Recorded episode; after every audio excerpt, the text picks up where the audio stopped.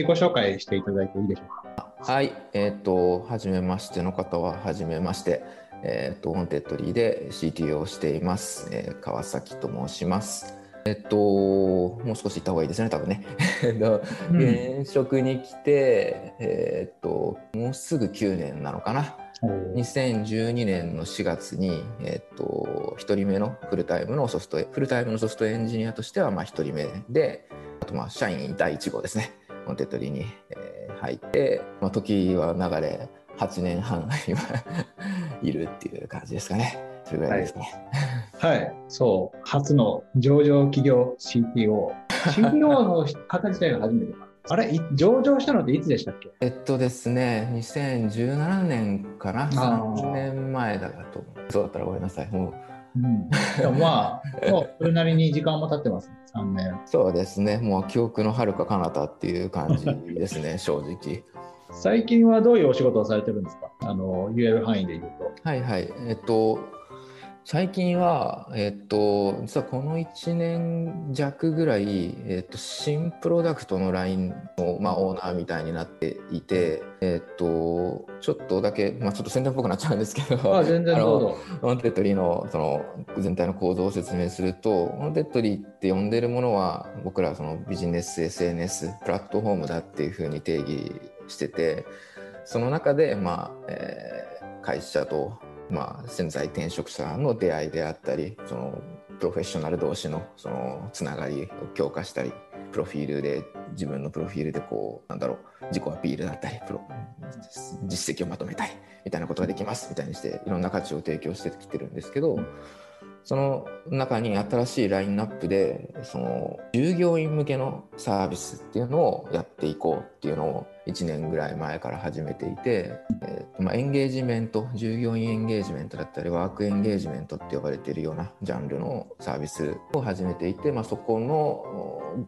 僕を入れてエンジニア6人ですかね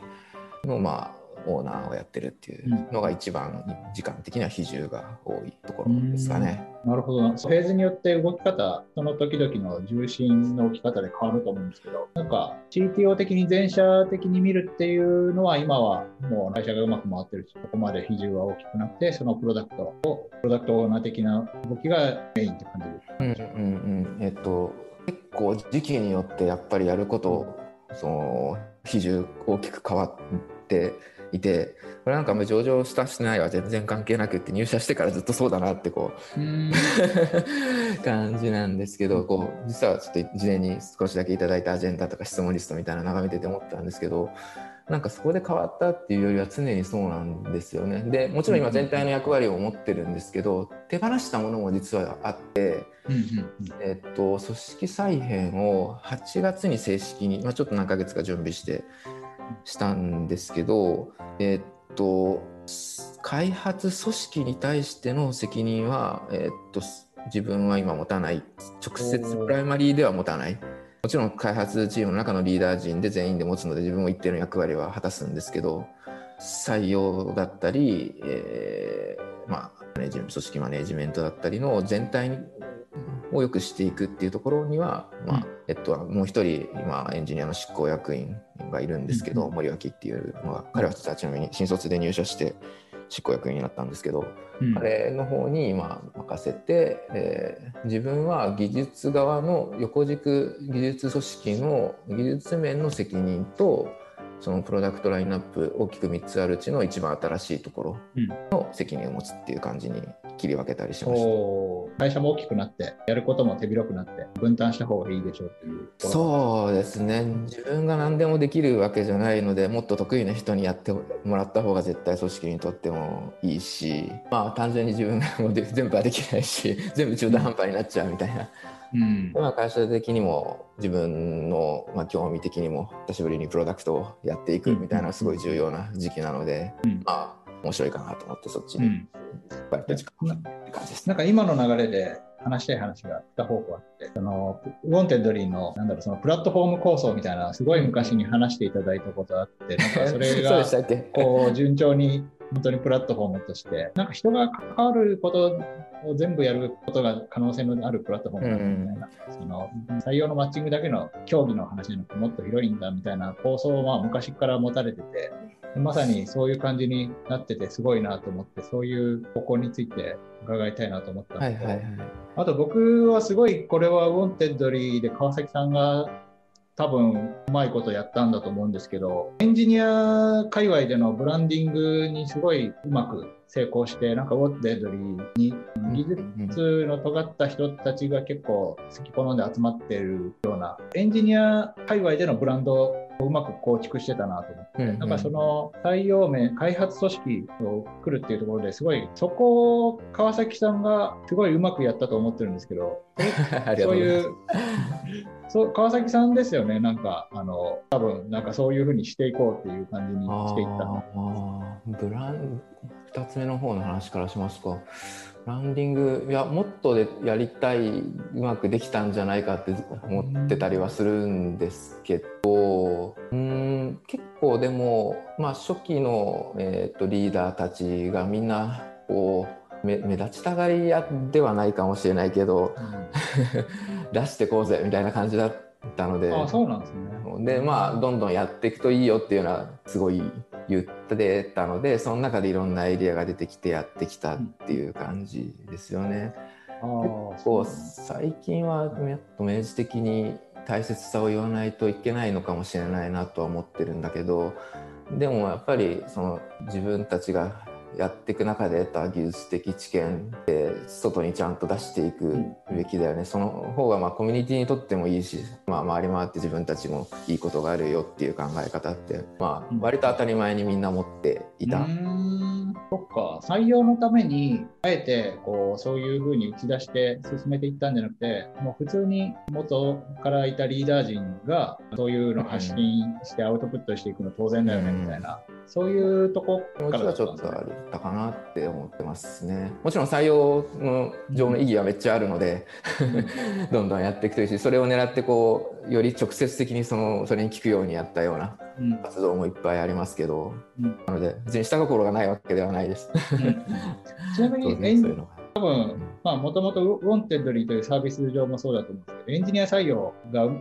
なかなかエンジニアが取れないんですけどって相談されることってめちゃくちゃあると思うんですけど、僕も結構相談されるんですよ、エンジニアどうしたら採用できます。か、で、まあ、テックブログとか、なんかそういう地道なこの会社でエンジニアやると成長できるよっていうイメージを醸成するのって一朝一夕ではいかないと思うんですけど、うん、どういうふうにアドバイスします？そうですね。でも、その会社ならではの面白い問題ちゃんと発信しないといけないんだなっていうのが今、うちもそうなんですけど思ってることでその10年前とかってまあテックブログやってる会社ないし勉強会やってる会社もないしなんかやったらやっただけでもう目立っちゃうみたいな。うん。ああそっか。時期でやったと思うんですよね。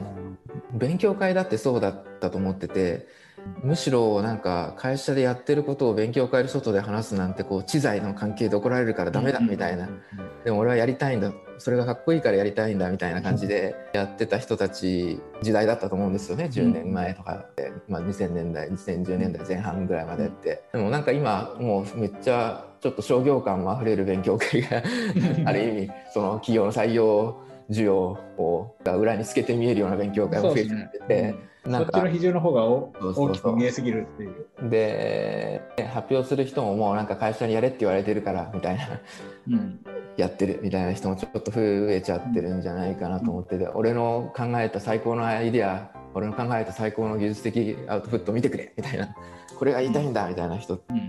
ちょっと減っちゃってる気はしていて。ちょっと話違う方向に行っちゃってますけど。だからなんかそういうのもみんながやってることやるのは当たりいいと思うんだけどなんか普通にやるともう世の中にいっぱいあるそういうイベントの一つになっちゃうから。うん、その会社のならではのなんか面白い話をみんなするといいいいだろうなっていうのはずっと思ってますけどね、うん、それはめちゃくちゃ的出たアドバイスだと思いますね。確かに。本当にその、まあ、上辺だけ勉強会を開催するとかそういうことをやっても、まあ、本当にやっぱ発表の質にそれがもろに出る出るしエンジニアはそれで 会社の勉強会はあんまり面白くなかった。あんまり そのとまさにおっしゃったようにあのまあ、出ろと言われたから なんかネタを作って発表したみたいなんだとやっぱ薄っぺらいんでで時間作ってわざわざそこに行ってそういうの出てくると、まあ、もうここのはいいやいいかなみたいになるしやっぱそういう人集まりにくくなるしやっぱその会社でもう本当にこの話を聞いてくれみたいな発表はやっぱりすげえ面白いしやっぱそうかまあ本当その企業がもともとブランドがあろうがなかろうが発表が面白ければどんどんそうですよねそれはバズりますもんね。うん、そうなんですよ。ここなんかすげえ人いるぞみたいな。本当、無名のエンジニアでもいい発表したら、それで一発でこの人すごいぞみたいな。うんあでもももうちょっともうちょっと痛いです。も うちょっと話したいから。あどうぞどうぞ。はい、ちょっとでも矛盾する話になっちゃうかもしれないんですけど、うん、発表しようっていうのはでもいいと思ってて、うんうんうん、その発表っていう最終ゴールがあるとなんか適当に仕事をしてるとなんか適当な発表になっちゃうんですよね。うん、なんかいい発表いい成果を自慢まあ失敗したとしてもなんかそのプロセスがすごいよくってこう考えてこういう結果になりましたっていうなんかいい知見をいいストーリーで語ろうって思ったら語らないといけないと思ったら逆算して考えられる人だったら、うんうん、なんだろう最初からちゃんと今どういう問題を解かなきゃいけないのかってすごい考えて。いい仕事にもつながると思ってるんですよ。で発表っていうのは最初はと、まあ、発表だろうがブログだろうがでこう言語化して伝えるっていうことを最後にやりだすとなんかこう出来の悪い論文みたいになっちゃうじゃないですか。出来の悪い卒論みたいになっちゃうんだけど、えっと、ちゃんと頭でどういうなんでこういう課題を解こうとしてるんだっけこう抽象的ないろんななんとなく問題感がある。やつを課題の構造を整理してこうこういうことを解決したいんだ。で今こういう状況だからこういうアプローチとこういうアプローチが考えられてこっちの方がいいんだみたいなのをちゃんと考えて仕事するっていうのにつながるとも思うので、アウトプットすることを前提にするみたいなのはいいことでもあると思ってます。うんうんうん、なるほどそういういい技術者の文化とか空気ってどういうふうに作ったり維持したりしてるんですか、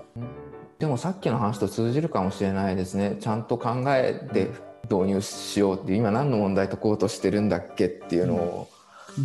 考えずにこうとりあえず新しいから試そう。まあ試すはいいんだと思うんですけど入れてみて失敗するみたいなのってあると思うんですよね。うん、問題をちゃんと整理するみたいな。別に React Native も入れた時はその組織の構造とその社内にいるエンジニアのスキルセットみたいなのを考えたら正しかったんですけど組織の構造とこうプロダクトの優先順位みたいなのが変わっていった時に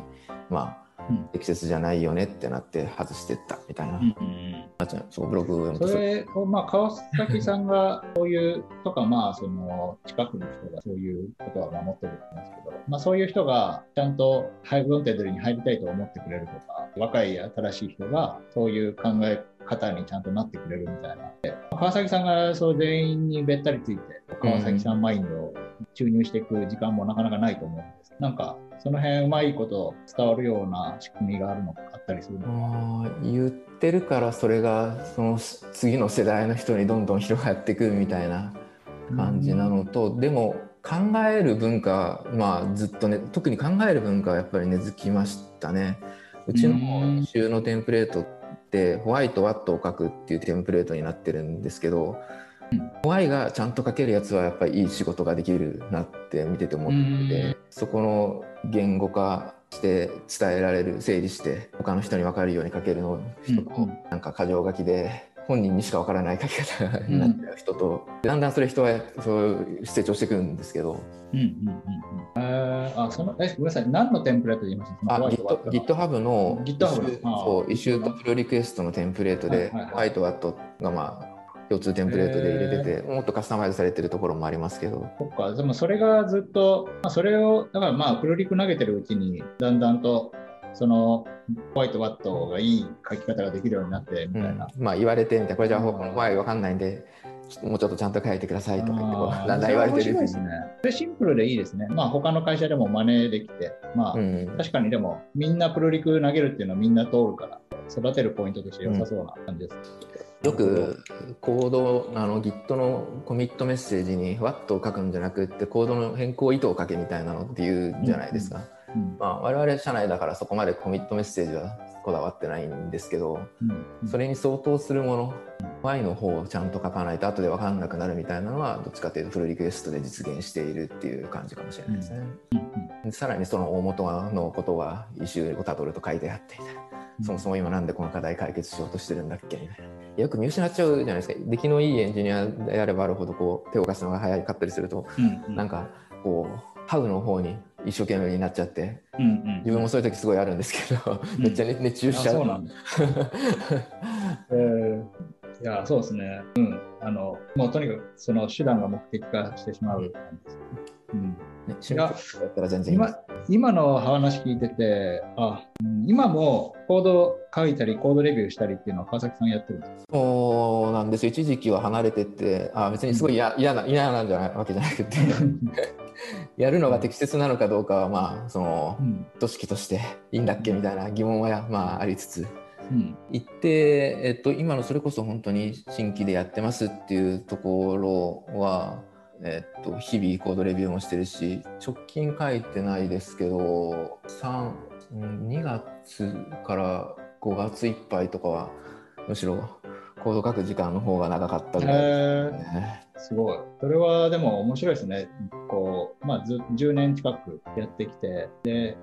最初の社員から上場まで経験して、それでも、まあ、いろいろほんでフェーズが変わって、まあ、5、6年ずっと書いてたるみたいな人がいても、結構やっぱ最終的には書かなくなる気が、ことがほとんどだと思うんですけど、今、やっぱり書いてるっていうのはすごいなと。一周回って、まどれぐらい離れてたんですか？離れた時は。うーんとプロダクトコードはでもそのちょっと前にかその Developer Experience のチーム作った時にまあうん。ちょっと書き始めてでそのさらに前は海外チーム海外展開のチームに入ってちょっと助けてたので書き始めたのが久しぶりに書いたタイミングだったんですよねだからまあでも2年2年ぐらいはおプロダクトコード書いてない時期ありましたね。このか世界では3年まあまあ。3年3年2年3年。3年ブランクあったら、まあまあ、もう状況変わったなって感じがしますそうですね。社内のまあ技術スタックの進化みたいなのも進んでたのでそれこそ、えっとフロントエンドウェブのフロントエンドよりはまあ BFF を置いてグラフ QL で通信して React でっていうふうに基本的には大きくかかっていくっていう方針になって一方で裏側は割と protobuf 定義して RPC で通信し合ってみたいな。うん。世界観になってきていてかつそうですね。まあ何だったかな裏側で言うと。えーっとああとはそのパブサブクラウド Google のクラウドパブサブ使ってるんですけど、まあ、メッセージ級メッセージブローカーみたいなのがそのアーキテクチャ的にも取り入れられたりとかしていて。結構自分で触ってない導入されてることはもちろん知ってるんだけどその最終的にはまあうん。それでいこうっていう時も多いので自分でこう全然一切触ってなかったようなやつがこう、まあ、みんながどんどんどんどんやってくれてたおかげであって、うん。まあそこをいかに一瞬で分かってるふりをするかみたいな。えそのまた3年ぶりに手を動かし始めた時にキャッチアップ大変だなみたいな感じはなかったんですか？うーん大変そうに見せないように頑張るっていう。ああなるほど。あのこれをこれブログパブリックにブログ水面下でバタバタしてる。そうそうそう。パブリックにブロードキャストされるとちょっとこう社員に見られると。あそうですか。あれかもしれないけどまあ大丈夫まあまあそんな人間的な川崎さんもいいんじゃない？いやいや、いや、なんかあの、そう、そこをちょっと 一つ聞きたかったところで、やっぱその、うんまあ、取締役 CTO で、まあ、もうめちゃくちゃその経営とか事業に、まあ、そのある程度レバレバレッジの効くところでの貢献が求められる中で、やっうん。うんぱコードを書くのって本当にその直接的というか、うんまあ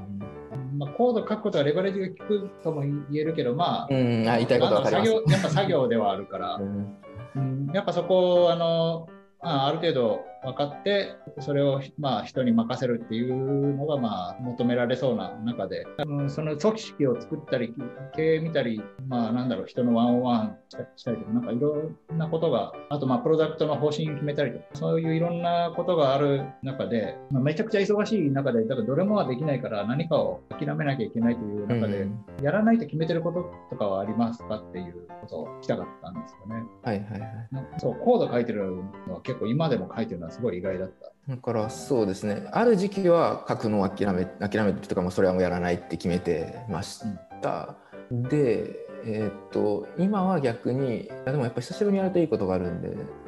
うん。それはやってよかったなって思っててでまあそこはやる代わりに逆に、えー、と組織戦略、えー採用のプライマリーの責任は自分から外しましたとかうんデザインチームもなんか組織図上1年半ぐらい前までマネージャーだったんですけど、まあ、デザイナーのトップにも執行役員になってもらって役員になってもらって、まあ、そっちも、えー責任手放しましたみたいな感じでしたね。あとはインフラとかもどんどんリーダーに渡していってもともとリーダーがいるんだけどそのリーダーにやってもらう範囲をどんどん広げていって自分は減らしていってそのなんかフェーズごとに一時期はコードを書くことを諦めてたしで今はそのレバレッジが効く方のその上の方のレイヤーで任せられる人も増えてきたから今は逆にそっちを任せてまたコード書いてみたいな。うんでこうまあ、会社の状況とかそこの時の任せられる人のその人材の集めとかによって、まあ、何をやらないかは変えてきたっていううん、感じなんですそうですね。で現場っぽいところを一緒にやるのもすごくよくってやっぱり今一番現場に行ってる人たち現場でプロダクト書いて作ってる人たちが何に困ってて何が伝わってないのかみたいなのやっぱりうん2年とか3年とか離れると分かんなくなっちゃうんですよね。うんプロダクトどういうところに開発の非効率な非生産的なところがあるんだっけとか実はあとは社内でこういうライブラリがあって、えー使えば便利なんだけどそれをなんか最近入った人たちは知らされてなくってうん。存在すら知らなかったとか、うんうんうん。どういうところに詰まるんだっけとかあとはその、当然歴史的経緯がある10年やってるプロダクトなプロダクトとかまあコードベース群なので、えっと、経緯がどういう経緯でこうなってるのかが、まあ、言語化しきれてなくて伝わってなかったところだったりとか、あとは自分もやっぱりそんなに言語化が得意な方じゃないですけどこう自分がなんか言って当たり前に考えていることをどう分けて教えてあげたらいいのかみたいなやっぱり一緒にプロジェクトを並走しながらうんやらないとうんあこれが分からない分からないんだっていうかこれを伝えなきゃいけないんだみたいなのに気づけるから、うん。やった後だと今度じゃああそれを伝えなきゃいけないんだっていうのがそのコードを書きながら分かるのでコードレビューしながらとか、うんそれをじゃあ横に伝えてってみたいなのができるうんので、確かになんか川崎さんと一緒に仕事したことはないけどなんかコード書きながら組織を導いてるみたいなのがしっくりくるイメージはなんかありますよ。まあ、なんかそういうスタイルが得意だし好きだし向いてる人なんだろうなみたいなイメージが勝手に僕の中で醸成されてます。ありがとうございます。私もおっしゃったようなやることとかは本当コード書いてないとなかなか、まあ、コード書いてた方が伝えやすいことだったりすると。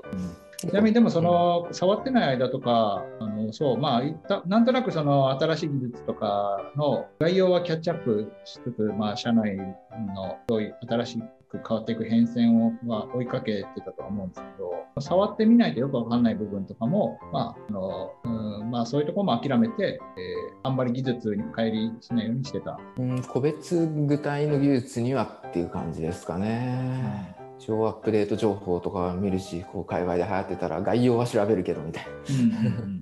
結構本当、なんか触ってみないとなんかその肝がよくわかんないみたいなとこあるなと思って。いや、そうですよね。その分かったフリー度合いのレベル感がちょっと違うんですよね。